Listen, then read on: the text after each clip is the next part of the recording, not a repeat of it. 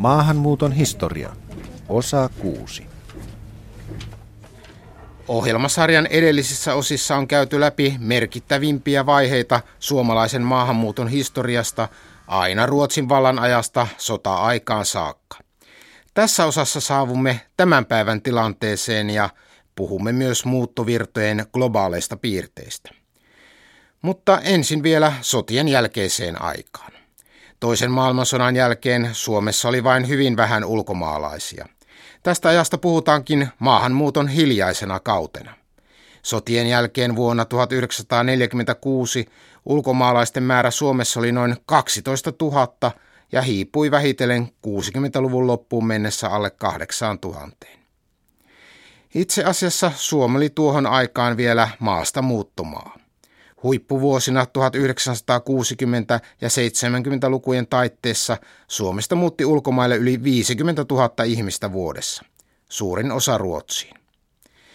Jo 80-luvulta lähtien Suomeen on muuttanut enemmän ihmisiä kuin täältä on lähtenyt, paljolti paluumuutosta johtuen, mutta lopullinen muutos maahanmuuttomaaksi tapahtui 80-90-lukujen taitteessa.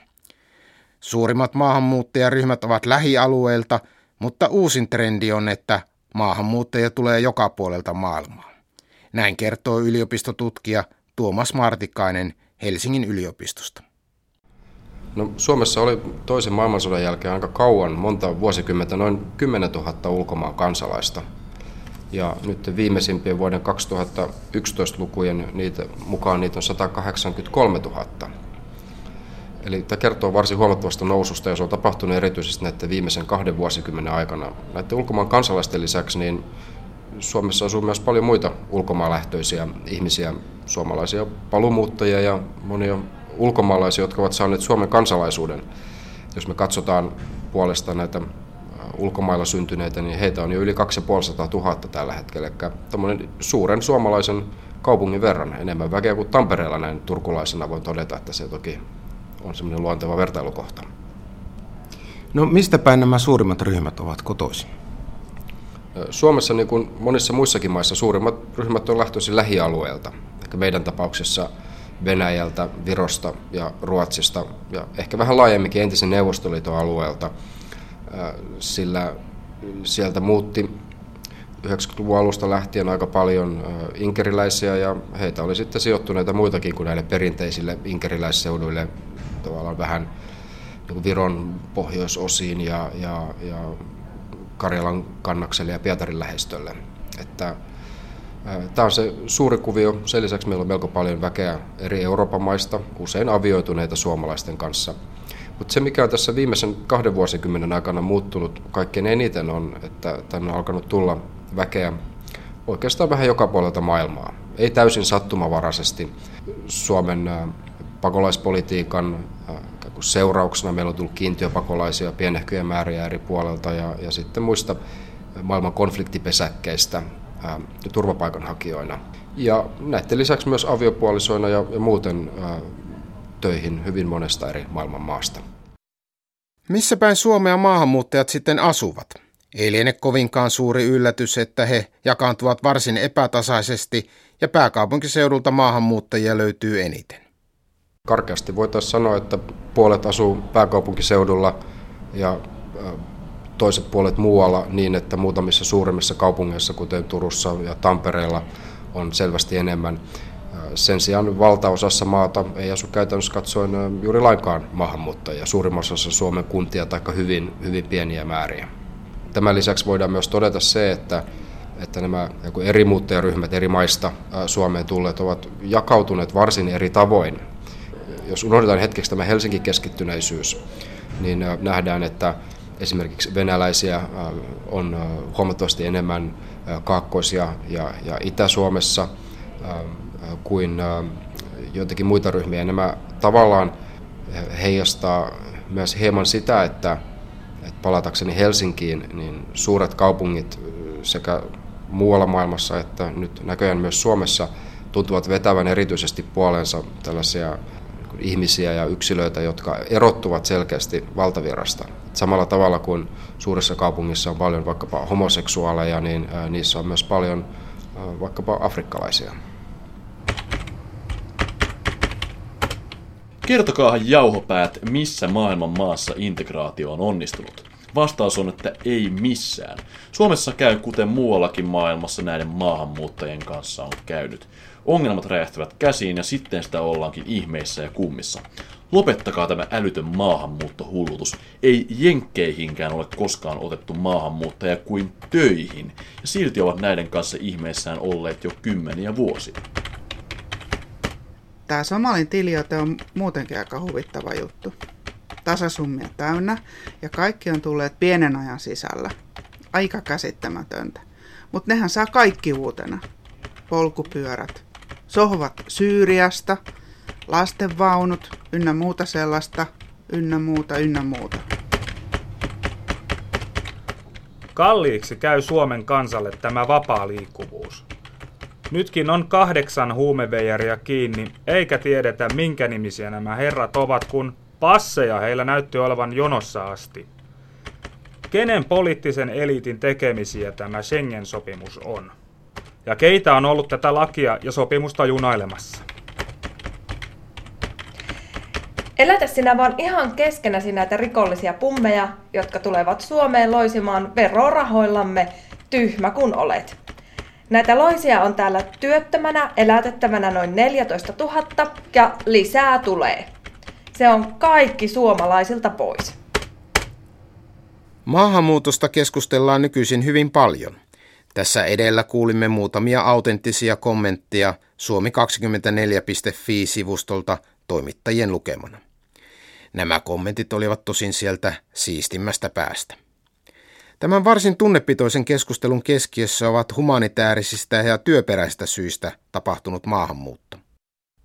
Tämä on siinä mielessä vinoutunutta, että nuo pakolaiset, turvapaikanhakijat ja työn perässä tulleet muodostavat vain varsin pienen osan muuttoliikkeestä.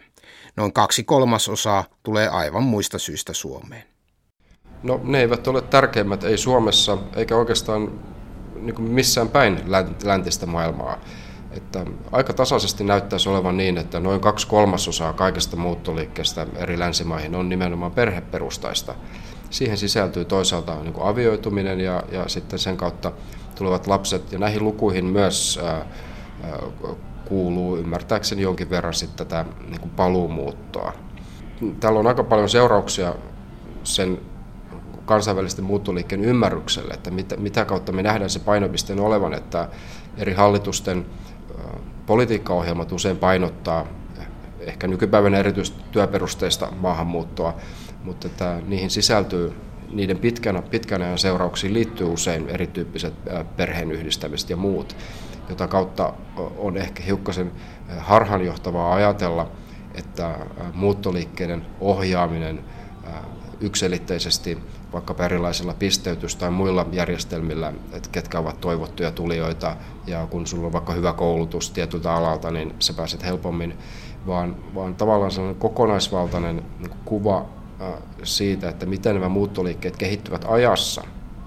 Usein on niin, että jos joku muuttoliikepolku ikään kuin lähtee käyntiin, siis alkakoon se vaikkapa työperusteisesta, niin kun me katsotaan sitä, sen kehitystä esimerkiksi 20 vuoden jälkeen, niin me nähdään, että, että se, sen kylkeen alkaa kasvaa monia muun tyyppisiä pienempiä ja, ja, ja suurempia muuttajien joukkoja. Ja tämä on, johtuu yksinkertaisesti siitä, että, että kukaan ihminen ei ole vain työntekijä tai vain pakolainen tai vain opiskelija, vaan hän elää erilaisissa sosiaalisissa verkostoissa ja, ja sitten kun asetutaan uuteen paikkaan, niin siellä pyritään sitten mahdollisuuksien mukaan näitä näiden niin kuin verkostojen kanssa yhdistymään tai, tai tulemaan toimeen eri tavoin. Ja perheen yhdistämisiä tapahtuu ja sellaista. Nimenomaan näin, että, että jos katsotaan ihan yhtä yksittäistä esimerkkiä suomalaisten miesten, erityisesti miesten avioitumista taimaalaisten naisten kanssa, niin jo tämän joukon mukana on tullut kuitenkin jonkin verran näiden naisten lapsia aikaisemmista avioliitosta tai, tai, tai suhteista. Että esimerkiksi Suomen taimaalaissyntyisen väestön joukosta joka on muuten hyvin naisvoittosta, niin alle 20-vuotiaiden kohdalla sukupuolten jakauma on suurin piirtein tasoin, niin kuin perheeseen syntyy lapsia keskimäärin yhtä paljon miehiä kuin, kuin tota, tai poikia kuin tyttöjäkin. Että, tämä on niin yksi esimerkki siitä. No tietyllä tavalla tässä maahanmuuttokeskustelun keskiössä on kumminkin tämä humanitaarinen, eli pakolaiset ja tämä työperäinen maahanmuutto, ja näistä muista puhutaan sitten vähemmän, että mistä se johtuu? Ensinnäkin se johtuu varmasti siitä, että Suomessa tätä politiikkaa, ikään kuin tietoista maahanmuuttopolitiikkaa ja kotouttamispolitiikkaa on lähdetty tekemään alun perin nimenomaan humanitaarisen maahanmuuttoon liittyen, joka koskee siis pakolaisia turvapaikanhakijoita ja jossakin määrin myös näitä inkeriläisiä paluumuuttajia. Ja sitten 2000-luvulla tämä työperusteinen muutto tuli uutena, likä, uutena lisänä.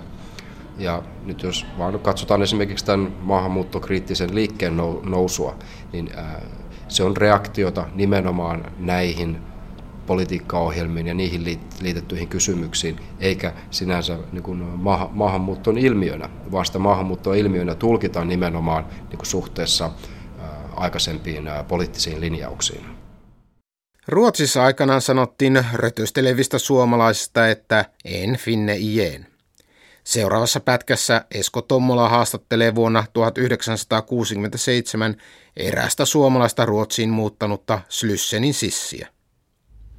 Kuinka paljon arvelisit, että meikäläisiä suomalaisia täällä iltaisin pyöriskelee? Jaa, siinä 30. Täällä on paljon meikäläisiä viinanmyyjiä, niin ainakin lehdet kirjoittavat. No, remykkämöilit. Ja pojilla on tuossa noissa tavarasäilöissä pienet kätkönsä. Jaa, sitä minä en voi sanoa. Oletko poliisin kanssa ollut tekemisissä Kyllä, paljon? aika paljon. Pojat tuntevat sinut ja sinä tunnet pojat. Kyllä. No tänne tulee Suomesta tähänkin näihin Slussenin seutuville niin kai joka päivä vähän niin kuin uutta väkeä Kyllä, pyöriskelemään. Kyllä tulee. Ja osa jää ja osa, osa lähtee. Osa menee, osa jää. Ja paljon täältä lähtee siis takaisin Suomeen. Minunkin aikana on lähtenyt paljon takaisin Suomeen ja monta on laitettu Suomeen. En finne ien lausahduksesta huolimatta Suomessa toki tiedettiin, etteivät nämä Ruotsissa törmäilleet olleet ihan keskiverto suomalaisia. Eivät edes keskiverto ruotsin suomalaisia. Mutta tämä pätee yleisemminkin maahanmuuttajiin joka puolella. He eivät ole kanssassa tyypillisiä edustajia, vaan varsin valikoitunutta joukkoa.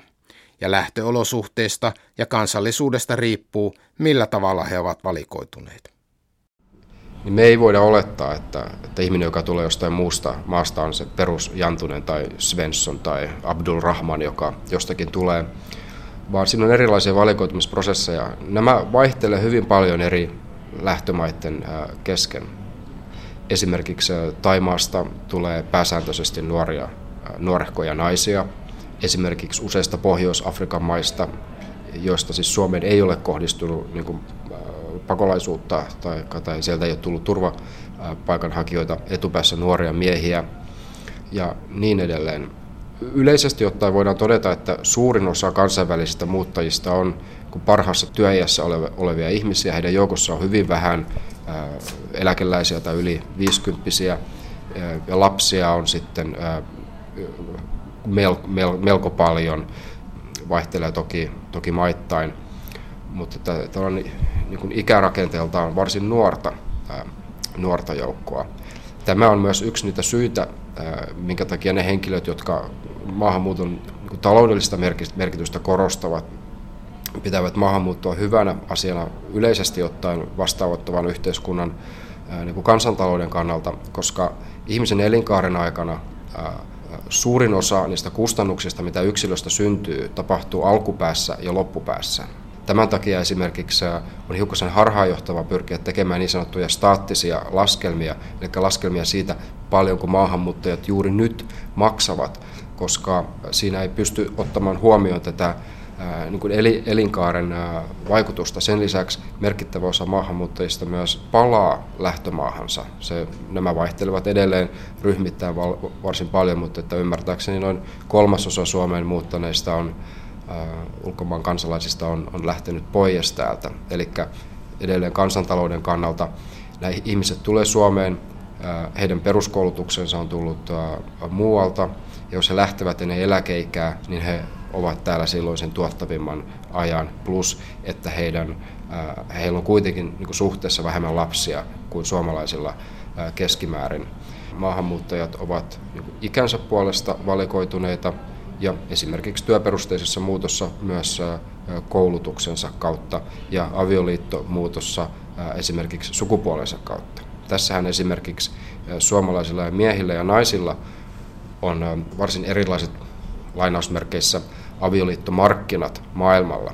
Siinä missä suomalaiset miehet tuntuvat löytävän puolisoitansa ikään kuin muutamista merkittävimmistä lähtömaista, Venäjä, Viro, Taimaa, näin esimerkiksi, niin suomalaiset naiset tuntuvat löytävän puolisoitaan huomattavasti laajemmalta monista eri maailmanmaista, eikä niissä ole samanlaista, aivan samantyyppistä keskittymistä kuin miesten osalta. Sanoit, että työn perään tulevat maahanmuuttajat ovat valikoituneita koulutuksensa suhteen. Ovatko he paremmin koulutettuja vai huonommin koulutettuja kuin keskiverroon oman maan kansalaiset ovat? No, jos me katsotaan suurinta eroa Euroopan ja Pohjois-Amerikan välillä maahanmuuttajien koulutuksen näkökulmasta, niin voidaan todeta, että Pohjois-Amerikassa maahanmuuttajat ovat pääsääntöisesti varsin hyvän pohjakoulutuksen saaneita ja Euroopassa vähän heikommin. Tämä on suoraa seurausta näiden, tässä tapauksessa useiden valtioiden maahantulo politiikoista, jossa Pohjois-Amerikassa on nimenomaan haluttu koulutettua työvoimaa, sitä kautta on saanut enemmän bongoja, pisteitä näissä valintaprosesseissa, kun taas Euroopassa erityisesti aikaisemmin haettiin perusteollisuuteen ja, ja muun muassa maatalouteen lisätyövoimaa, ja, ja tämä työvoima oli silloin usein heikommin koulutettua. Ja tämän ikään kuin historiallisen valintaprosessin seurauksia edelleenkin pohditaan, että kun aikanaan on tullut suuri joukko vähän koulutettuja ihmisiä, ja me tiedetään, että heidän lastensa menestymistä vaikkapa jatkokoulutuksessa tietyssä mielessä haittaa heidän omien vanhempiensa vähäinen koulutus, eli vanhempien koulutustaso jossain määrin siirtyy heidän lapsillensa, niin Suomessa kuin muuallakin, niin tämä on tällainen niin yleinen rakenteellinen tekijä. Kuten tiedämme, osa maahanmuuttajista pärjää Suomessa oikein hyvin, osa taas ei niinkään. Tämäkin on kansainvälinen ilmiö. Maahanmuuttajatutkijat puhuvatkin kolmesta maahanmuuttajien luokasta, eli pärjääjistä, palvelijoista ja pudokkaista. Heistä kertoo tarkemmin yliopistotutkija Tuomas Martikainen Helsingin yliopistosta. Pärjääjillä viitataan henkilöihin, joille ikään kuin tällainen uusi kosmopoliittinen maailma, työmahdollisuudet eri maissa on, on niin kuin arkitodellisuutta. Hyvin pieni osa maailman väestöstä kuuluu tähän. Palvelijoilla viitataan perus valko- tai sinikaulustyötä niin sanotusti teki, tekeviin, eli, eli niin kuin perushommissa suhteellisen turvallisissa työsuhteissa toimiviin. Näitä voisi olla vaikkapa nämä intialaiset insinöörit täällä, täällä Suomessa ja, ja pudokkailla niihin, jotka on tavallaan näiden yhteiskunnallisten turvaverkkojen laitamilla tai, tai ulkopuolella tekevät tällaisia niin kuin yksinkertaisia suorittavan, suorittavan tason töitä usein melko epävarmoissa työolosuhteissa, jossain määrin ehkä myös hyväksi, hyväksi käytettyinä. Ja eräät tutkijat on esittänyt, tämähän on, on toki yksinkertaistus tällainen kolmiako. Tutkimuksissa usein koitetaan niin monimutkaista maailmaa niin erinäköisin sloganein, sloganeiden ja iskusanojen kautta tehdä niin näkyväksi tällaisia tyypillisiä rakenteita siellä. Maahanmuuttajien kannalta oleminen joko pärjääjänä, palvelijana tai, tai pudokkaana viittaa niihin pitkän tähtäimen mahdollisuuksiin, joita hänelle aukenee siihen. Suomessahan on sellainen tilanne, että viimeisen noin reilun 20 vuoden aikana meiltä on hävinnyt työmarkkinoilta noin puolet niistä töistä, joihin vaaditaan vähäistä tai ei oikeastaan mitään koulutusta. Ja se on tietysti mielessä ongelma täällä meillä Suomessa, koska meillä on kuitenkin joukko sellaisia ihmisiä, jotka ehkä just tämän tyyppisissä töissä pärjäisivät hyvin. Jos me katsotaan nyt tätä tämmöisen ikään kuin tavis maahanmuuttajan näkökulmasta, joka on tullut Suomeen, asunut täällä vasta vähän aikaa kielitaito vähän hakusessa. Tässä vaiheessa oikeastaan sillä koulutusta tai muulla taustalla ei ole niin paljon merkitystä, vaan olennaista olisi saada jonkin sortin työkokemusta Suomessa, johon liittyy sitten ikään kuin siinä työn ohessa tapahtuva kielitaidon kohentuminen ja muutenkin ehkä tämän meikäläisten työmarkkinoiden pelisääntöjen ymmärtäminen. Se, että näitä tämän tyyppisiä työpaikkoja on vähemmän kuin aikaisemmin, johtaa siihen, että on hankalampaa päästä niihin perushommiin käsiksi, joista kautta aletaan sitten niin kuin rakentamaan sitä omaa, omaa työmarkkinauraansa, kun jo siinä vaiheessa, mikä pitäisi olla ikään kuin se kynnysmatto sinne työmarkkinoille, on paljon esteitä, niin se vaatii sitten niiltä halukkailta ehkä enemmän kuin monet, monet pystyvät. Tämä on tavallaan tällainen rakenteellinen piirre suomalaisilla, suomalaisilla työmarkkinoilla, mikä hankaloittaa sitten monien maahanmuuttajien työllistymistä. Et, et se, että meiltä puuttuu riittävä määrä erilaisia sellaisia työllistymistä helpottavia polkuja, niin, niin kuin kantaväestöön kuuluvilta kuin sitten, kuin sitten maahanmuuttajiltakin, niin se on varmaan yksi tekijä siihen, että, että maahanmuuttajien työllistyminen on Suomessa ollut varsin hankalaa. Ovatko Suomessa maahanmuuttajat keskimäärin enemmän työttömiä kuin jossakin muissa Euroopan maissa? Kyllä, äh, enemmän, enemmän on työttömiä maahanmuuttajia Suomessa kuin monissa muissa maissa. Ja tähän ei ole mitään sellaista yksilitteistä vastausta olemassa, että, että jos tehtäisiin tämä toisin, niin sitten asia ei olisi näin. Mutta yksi tekijä, mikä siihen ainakin vaikuttaa, on tavallaan suomalaisten työpaikkojen tottumattomuus ihmisiin, jotka ehkä puhuvat suomea hiukkasen toisella tavalla tai, tai eivät tunne muita työelämän käytäntöjä niin hyvin. Tämähän ei toki niin kuin ole estänyt sitä, etteikö Suomessa olisi työssä käyviä maahanmuuttajia. Kyllä heitä on niin kuin kuitenkin aika paljon, mutta niin hankaluuksia se on siihen luonut. Kokonaisuudessaan syrjäytyneiden määrä ei juurikaan ole noussut viime vuosina, mutta maahanmuuttajataustaisten lisääntynyt määrä kasvattaa syrjäytyneiden nuorten kokonaismäärää. Vieraskielisistä kouluttamattomista nuorista joka kolmas on syrjäytynyt, kantaväestöön kuuluvista syrjässä on joka kahdeksas nuori. Elinkeinoelämän valtuuskunnalle raportin tehnyt tilastokeskuksen kehittämispäällikkö Pekka Myrskylä. Suuri osa melkein kolmasosa, yli neljännes on maahanmuuttajataustaisia, joiden pääsy Suomen koulutus- ja, ja työmarkkinoille on neljä viisi kertaa vaikeampaa kuin kotimaisilla nuorilla. Syrjäytymisen ennaltaehkäisyksi esitetään ensisijaisesti kielitaitoa ja koulutusta. Ulkopuolisiksi tai työttömiksi päätyneistä nuorista 80 prosenttia ei suorita perusastetta korkeampaa tutkintoa. Ja kouluttamattomille ei enää niin sanottuja lapiohommia ole tarjolla. Viiden vuoden kuluessa syrjäytyneistä 60 prosenttia menee töihin tai kouluun, mutta 40 prosenttia pysyy syrjäytyneenä. Näin kerrottiin uutisissa keväällä 2012 maahanmuuttajataustaisten nuorten syrjäytymisestä Suomessa.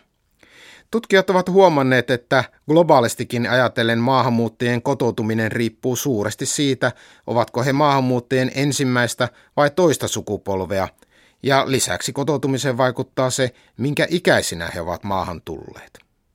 Perinteinen kahtiajako on se, että puhutaan ensimmäisestä ja toisesta polvesta, jolloin ensimmäinen polvi on ne henkilöt, jotka ovat itse muuttaneet maahan ja toinen polvi on sitten heidän lapset, joko heidän keskenään saamia lapsia taikka sitten parisuhteista valtaväestöön kuuluvien, kuuluvien henkilöiden kanssa. Suomessa tähän aihepiiriin ei ole toistaiseksi juurikaan perehdytty, johtuen siitä, että ensimmäisen polveen liittyvät kysymykset on niin pitäneet toimijat, viranomaiset, kansalaisjärjestöt ja muut kiireisinä, mutta että oikeastaan vasta tämän, tämän toisen polven asettuminen Suomeen alkaa tuoda esille niitä pitkäaikaisia seurauksia, koska keskeinen ero ensimmäisen ja toisen polven välillä on se, että, että siinä kun ensimmäisen polven kuuluva on ehkä keskimääräisemmin nöyrä. Okei, minä olen tullut tänne vieraaksi ja minua on kohdeltu, miten minua on kohdeltu ja olen löytänyt oman paikkani täällä, niin heidän lastensa osalta tilanne on erilainen. Kyseessä on heidän kotimaansa, jos he kokevat, että heitä kohdellaan väärin esimerkiksi etnisen taustansa tai jonkun muun syyn takia, niin heitä sapettaa. Se ei ole reilua miksi minua pitäisi kohdella eri tavoin kuin vaikkapa naapurin Aadaa tai Emmaa tai Emilia. Se ei tunnu oikealta. Ja nämä on niin yksinkertaisemmillaan se, se sukupolviajatus. Täytyy toki niin muistaa se, että kukaan ei ole vain maahanmuuttaja, vaan ihmisillä on sekä monenlaisia ymmärryksiä itsestään, että ihan konkreettisesti elämässään monia muitakin ää, tärkeitä asioita kuin se, että on nyt sattunut muuttamaan maasta toiseen jossain vaiheessa elämäänsä. Mutta kuitenkin Yhdysvalloista tätä on tutkittu varsin paljon ja Euroopassa enemmässä määrin eräs amerikkalainen sosiologi Ruben Rumbo on tehnyt tämmöisen hyvin yksityiskohtaisen sukupolvijaottelun, jossa hän on yhdistänyt tämän faktisen muuttamisen maasta toiseen sen, sen henkilön muuttoikään. Ja tämä on mun mielestä aika havainnollistava erottelu siltä osin, että, että henkilöt, jotka saapuvat hyvin pienenä Suomeen, maahanmuuttajien ulkomailla syntyneitä lapsia, alle kouluikäisinä tulevat tänne. He tulevat kuitenkin hyvin pitkän siihen sama, pitkälti siihen samaan koulutusputkeen. Pienet lapset oppivat kielen keskimäärin varsin nopeasti ja, ja, ja helposti. Sen sijaan teini-ikäisenä saapuneet, heillä on ehkä hiukkasen hidastunut tämä biologinen kyky oppia, oppia kieltä.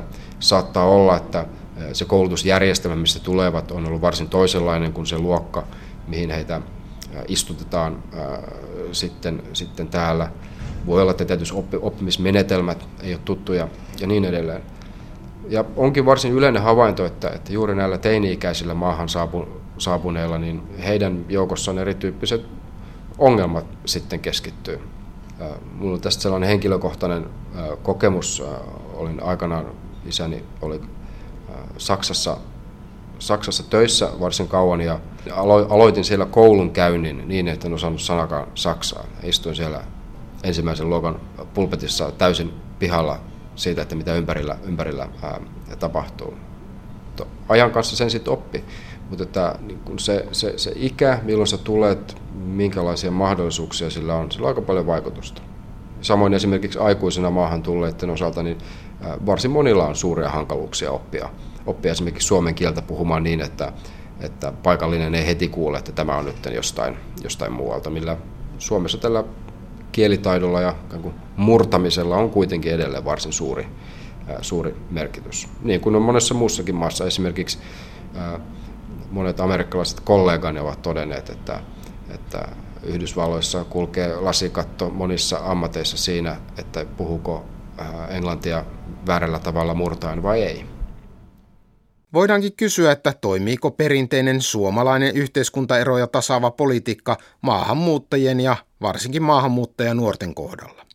Tuomas Martikainen. Suomalainen hyvinvointiyhteiskunta on rakennettu sille ajatukselle, että sillä taustalta, mistä sinä tulet, kuka ikinä sä oletkin, oletko sä hopea tai kultalusikka suussa syntynyt vai, vai rukkaset takataskussa vai onko elämä mennyt päin prinkkalaa jo ihan, ihan pienestä pitäen sinusta riippumattomista syistä. Suomalaisen hyvinvointiyhteiskunnan perusajatus on se, että ihmiset pääsisivät ikään kuin omien kykyjensä mukaan etenemään tässä maassa. Ideaali, ideaali on tämä. Ja tällä hetkellä varsin monet puhuvat siitä, että hyvinvointiyhteiskunta on joiltakin osin rapautumassa niin, että se ei koskekaan enää ehkä kaikkia samalla tavalla.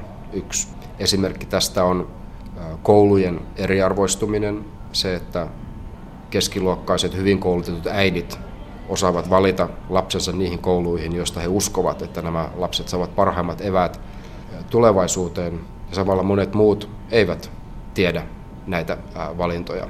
Yksi esimerkki siitä, ja jos näin käy, niin sillä voi olla hyvinkin pitkäkantoisia seurauksia eri väestö, väestöryhmien välillä. Mutta palatakseni maahanmuuttajiin, niin Suomessa on kuitenkin, sanoisin, en tiedä onko melko paljon vai, vai jossain määrin oikea, oikea painotus, niin pyritty huomioimaan niitä ylimääräisiä ongelmia, joita maahanmuuttajat kohtaavat tässä maahan asettumisessaan. Nimenomaan sillä, sillä tavoin, että, että pyritään luomaan niitä valmiuksia esimerkiksi parempaan työllistymiseen, maan pelisääntöjen oppimiseen. Mutta tällä hetkellä vaikuttaa siltä, jos me katsotaan erityisesti sitä vähäistä tilastotietoa, jota meillä on näiden maahanmuuttajien lasten niin kutsutun toisen sukupolven osalta, jotka ovat siis Suomessa kasvaneita ja täällä koulunsa käyneitä, että tästä joukosta on ehkä, ehkä suurempi osa kuin väestöstä keskimäärin ajautumassa jonkin sorttisille sivupoluille. Pitkälle meneviä johtopäätöksiä on tässä vaiheessa hankala tehdä, koska nämä ihmiset ovat pääsääntöisesti niin nuoria, että se alkaa näkymään ehkä tuossa 2020-luvulla sitten ne pitkän ajan seuraukset, mitä näistä pienistä prosesseista ja puroista, mitä parhaillaan, parhaillaan on menossa. Mutta vaikuttaa siis siltä, että, että osalla maahanmuuttajista ja heidän lapsistaan on merkittäviä vaikeuksia löytää paikkansa tässä ikään kuin keskiluokkaisessa udelmassa, joka, joka liittyy sitten työpaikkaan ja asuntolainaan, mitä monet meistä jakavat. Aivan toisella tavalla kuin vielä vaikkapa 80-luvulla Suomi on nyt kiinteästi osa globaalia maailmaa. Suomeenkin pätevät samat maailmalta tutut muuttoliikkeiden suuntaukset. Tutkimuksessa puhutaankin kuudesta trendistä, joiden mukaan muuttoliikkeet ovat globalisoituneet, ne ovat kiihtyneet, erilaistuneet, ne ovat naisistuneet ja politisoituneet. Lisäksi maahanmuuttomaiden lukumäärä on lisääntynyt. Näistä trendeistä kertoo tarkemmin Tuomas Martikainen. Joo, Stephen Castle ja Mark Miller muuttoliiketutkimuksen raamatussaan The Age of Migration, muuttoliikkeiden aika, ovat tosissaan nimenneet kuusi erilaista globaalia trendiä. Näistä ensimmäinen on se, että muuttoliikkeet on globalisoitunut, mikä tarkoittaa sitä, että yhä useampi, toisaalta yhä useampi maa on, on vastaanottomaa ja se, että kuhunkin vastaanottomaahan tulee yhä useammasta suunnasta väkeä. Eli se perinteinen ajatus siitä, että esimerkiksi Saksassa on turkkilaisia, Ranskassa algerialaisia ja Britanniassa Intian niemimaalta tulleita, ei enää päde, vaan näitä muuttovirtoja ohjaa niin monimuotoiset ja sekavat taustatekijät, että se ikään kuin se kansallinen tai etninen kirjo, joka on sitten se vastaanottavan yhteiskunnan seuraus näistä muuttoliikkeistä, niin eivät asetu mihinkään nättiin yksinkertaiseen muottiin, vaan ikään kuin se, se Lontoo, suuret kaupungit etunenässä, mutta myös pienemmät metropolit, kuten Helsingit, niin Helsinkikin, niin alkaa tulla pieniksi maailmoiksi maailmasta, maailman sisällä. Et se on se ensimmäinen pointti. Muuttoliikkeet on kiihtyneet lukumääräisesti, maahanmuuttajia enemmän. Prosentuaalisesti ero ei ole niin suuri ää, aikaisempaan verrattuna. Ja myös nämä muutoksen tuulet puhaltavat ehkä nopeammin, yllättäen. Esimerkiksi Helsinkiin saapuu meidän mittapusta katsottuna suurehko määrä romaanikirjalaisia ja yhtä yllättäen he häipyvät jonnekin muualle. Kolmanneksi he tuovat esiin muuttoliikkeiden erilaistumisen. Eli siinä jos aikaisempia muuttoliikkeitä kuvasti, että tietyn tyyppisiä ihmisiä tuli suuressa määrin esimerkiksi perusteollisuuden palveluksen Keski-Eurooppaan, niin nyt tulee samanaikaisesti toisaalta vähän koulutettuja, toisaalta hyvin korkeasti koulutettuja, toisaalta opiskelijoita, toisaalta pakolaisia ja niin edelleen. Että ei ole olemassa mitään sellaista yksilitteistä mallia edelleenkään. He toteavat myös, että muuttoliikkeet ovat naisistuneet, eli naisia olisi enemmän muuttajien joukossa. Ehkä meille suomalaisille tuttu esimerkki voisi olla vaikka taimaalaiset naiset Suomessa, josta valtavan suuri enemmistö kaikista taimaalaisista Suomesta on nimenomaan naisia, ikään kuin tällaisen globaalin avioitumismuuton osana. Muuttoliikkeet on politisoituneet, eli on itsestään selvää, että Euroopassa viimeisen 20-30 vuoden aikana sekä maahanmuuttopolitiikkaan että erilaiset integraatiopolitiikat on noussut kansallisen päätöksenteon ytimeen. Ne on niitä kysymyksiä, joilla on voitettu ja hävitty vaaleja eri puolilla. Ne on myös niitä kysymyksiä, joiden ympärille on syntynyt erilaisia kansanliikkeitä, joista osa on sitten löytänyt paikkansa poliittisessa järjestelmässä. Lisäksi he ovat todenneet, että, että maahanmuutto että yhä, yhä useampi maa on muuttunut maahanmuuttomaaksi. Suomi on tästä hyvä esimerkki. Perinteinen maastamuuttomaa toisen maailmansodan jälkeen, tietynlainen tasapainotila 80-luvulla ja sitten viimeiset 20 vuotta tänne on tullut jatkuvasti enemmän ja enemmän muuttajia. He toteavat esimerkiksi, että monissa Itä-Euroopan maissa tämä, tämä prosessi on tapahtunut hyvin lyhyessä ajassa. Tällaisia ovat siis globaalien muuttovirtojen nykypiirteet.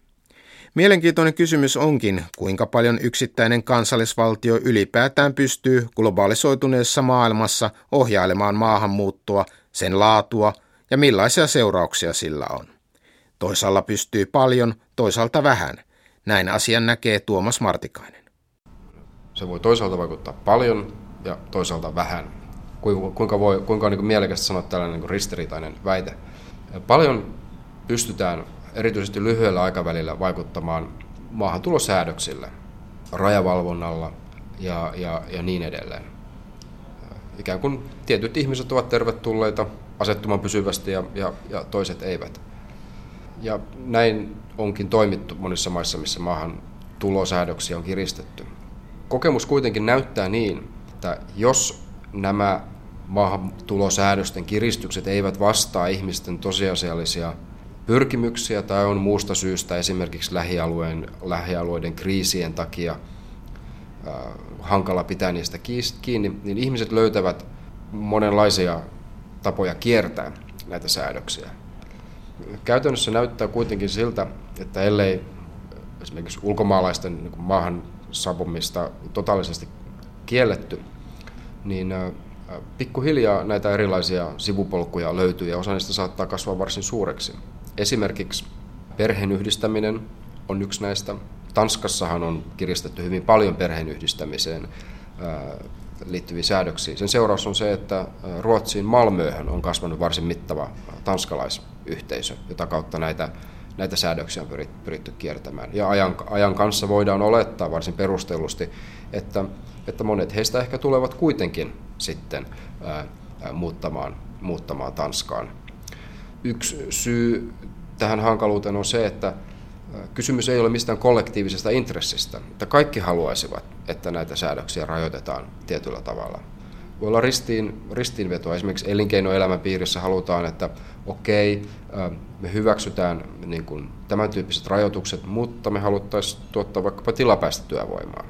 Ja tässäkin kokemus osoittaa, että, että, että osa siitä tilapäisestä työvoimasta saattaa muuttua pysyväksi. Esimerkiksi sen takia, että, että vaikka aluksi niin kuin, nimenomaan näissä vierastyöläisohjelmissa Euroopassa toisen maailmansodan jälkeen kävi, että ajateltiin, että ihmiset tulee muutamaksi vuoksi työ, töihin, sitten vaihdetaan porukkaa ja sieltä tulevat uudet ja niin edelleen. Ikään kuin tässä on myös tällainen niin kehitysapuajatus tietysti mielessä taustalla.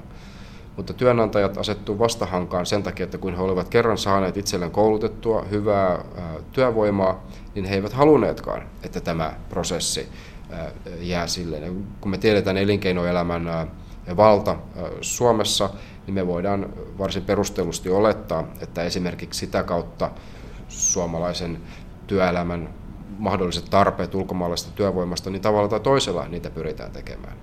Ja suomalaisten avioituminen ulkomaalaisten kanssa on yksi, yksi kysymys myöskin jos me ajatellaan, että suomalaisella on periaatteessa oikeus avioitua kenen tahansa henkilön kanssa, mistä ikinä hän sitten onkaan, onkaan kotoisin, niin aletaanko me rajoittamaan näiden henkilöiden oikeuksia liikaa, jos tällainen kielletään, esimerkiksi suomalainen saisi avioitua vain suomalaisen kanssa. Suomalainen ei ainakaan niin, että hän jäisi Suomen asu, asumaan, niin voisi avioitua esimerkiksi EUn ulkopuolisen ihmisen kanssa. En usko, että ainakaan nykyisessä oikeusjärjestelmässä tällainen tällainen asetelma kovinkaan montaa oikeusastetta kestäisi. Tässä on vain esimerkkejä, että joskus muuttoliikkeestä käytän tällaisia luontometaforia, luontovertauskuvia, ikään kuin muuttoliike on kuin vesi, jota ei voi padota ja, ja, ja niin edelleen. En oikeasti usko siihen, mutta että, että jos me eletään tällaisessa suhteellisen avoimessa yhteiskunnassa, mikä Suomi on ainakin toistaiseksi, jos me eletään maailmassa, missä toimii globaali talous, joka liikuttaa ihmisiä paljon. Jos me eletään Suomessa, mistä ihmiset käy aktiivisesti ulkomailla opiskelemassa turisteina liike-elämän takia, kuka mistäkin syystä, niin sillä on sellaisia seurauksia, että, että tänne, tännekin suuntaan sitä liikettä sitten on. Niin, että tavallaan on mahdotonta napata vain rusinat pullasta.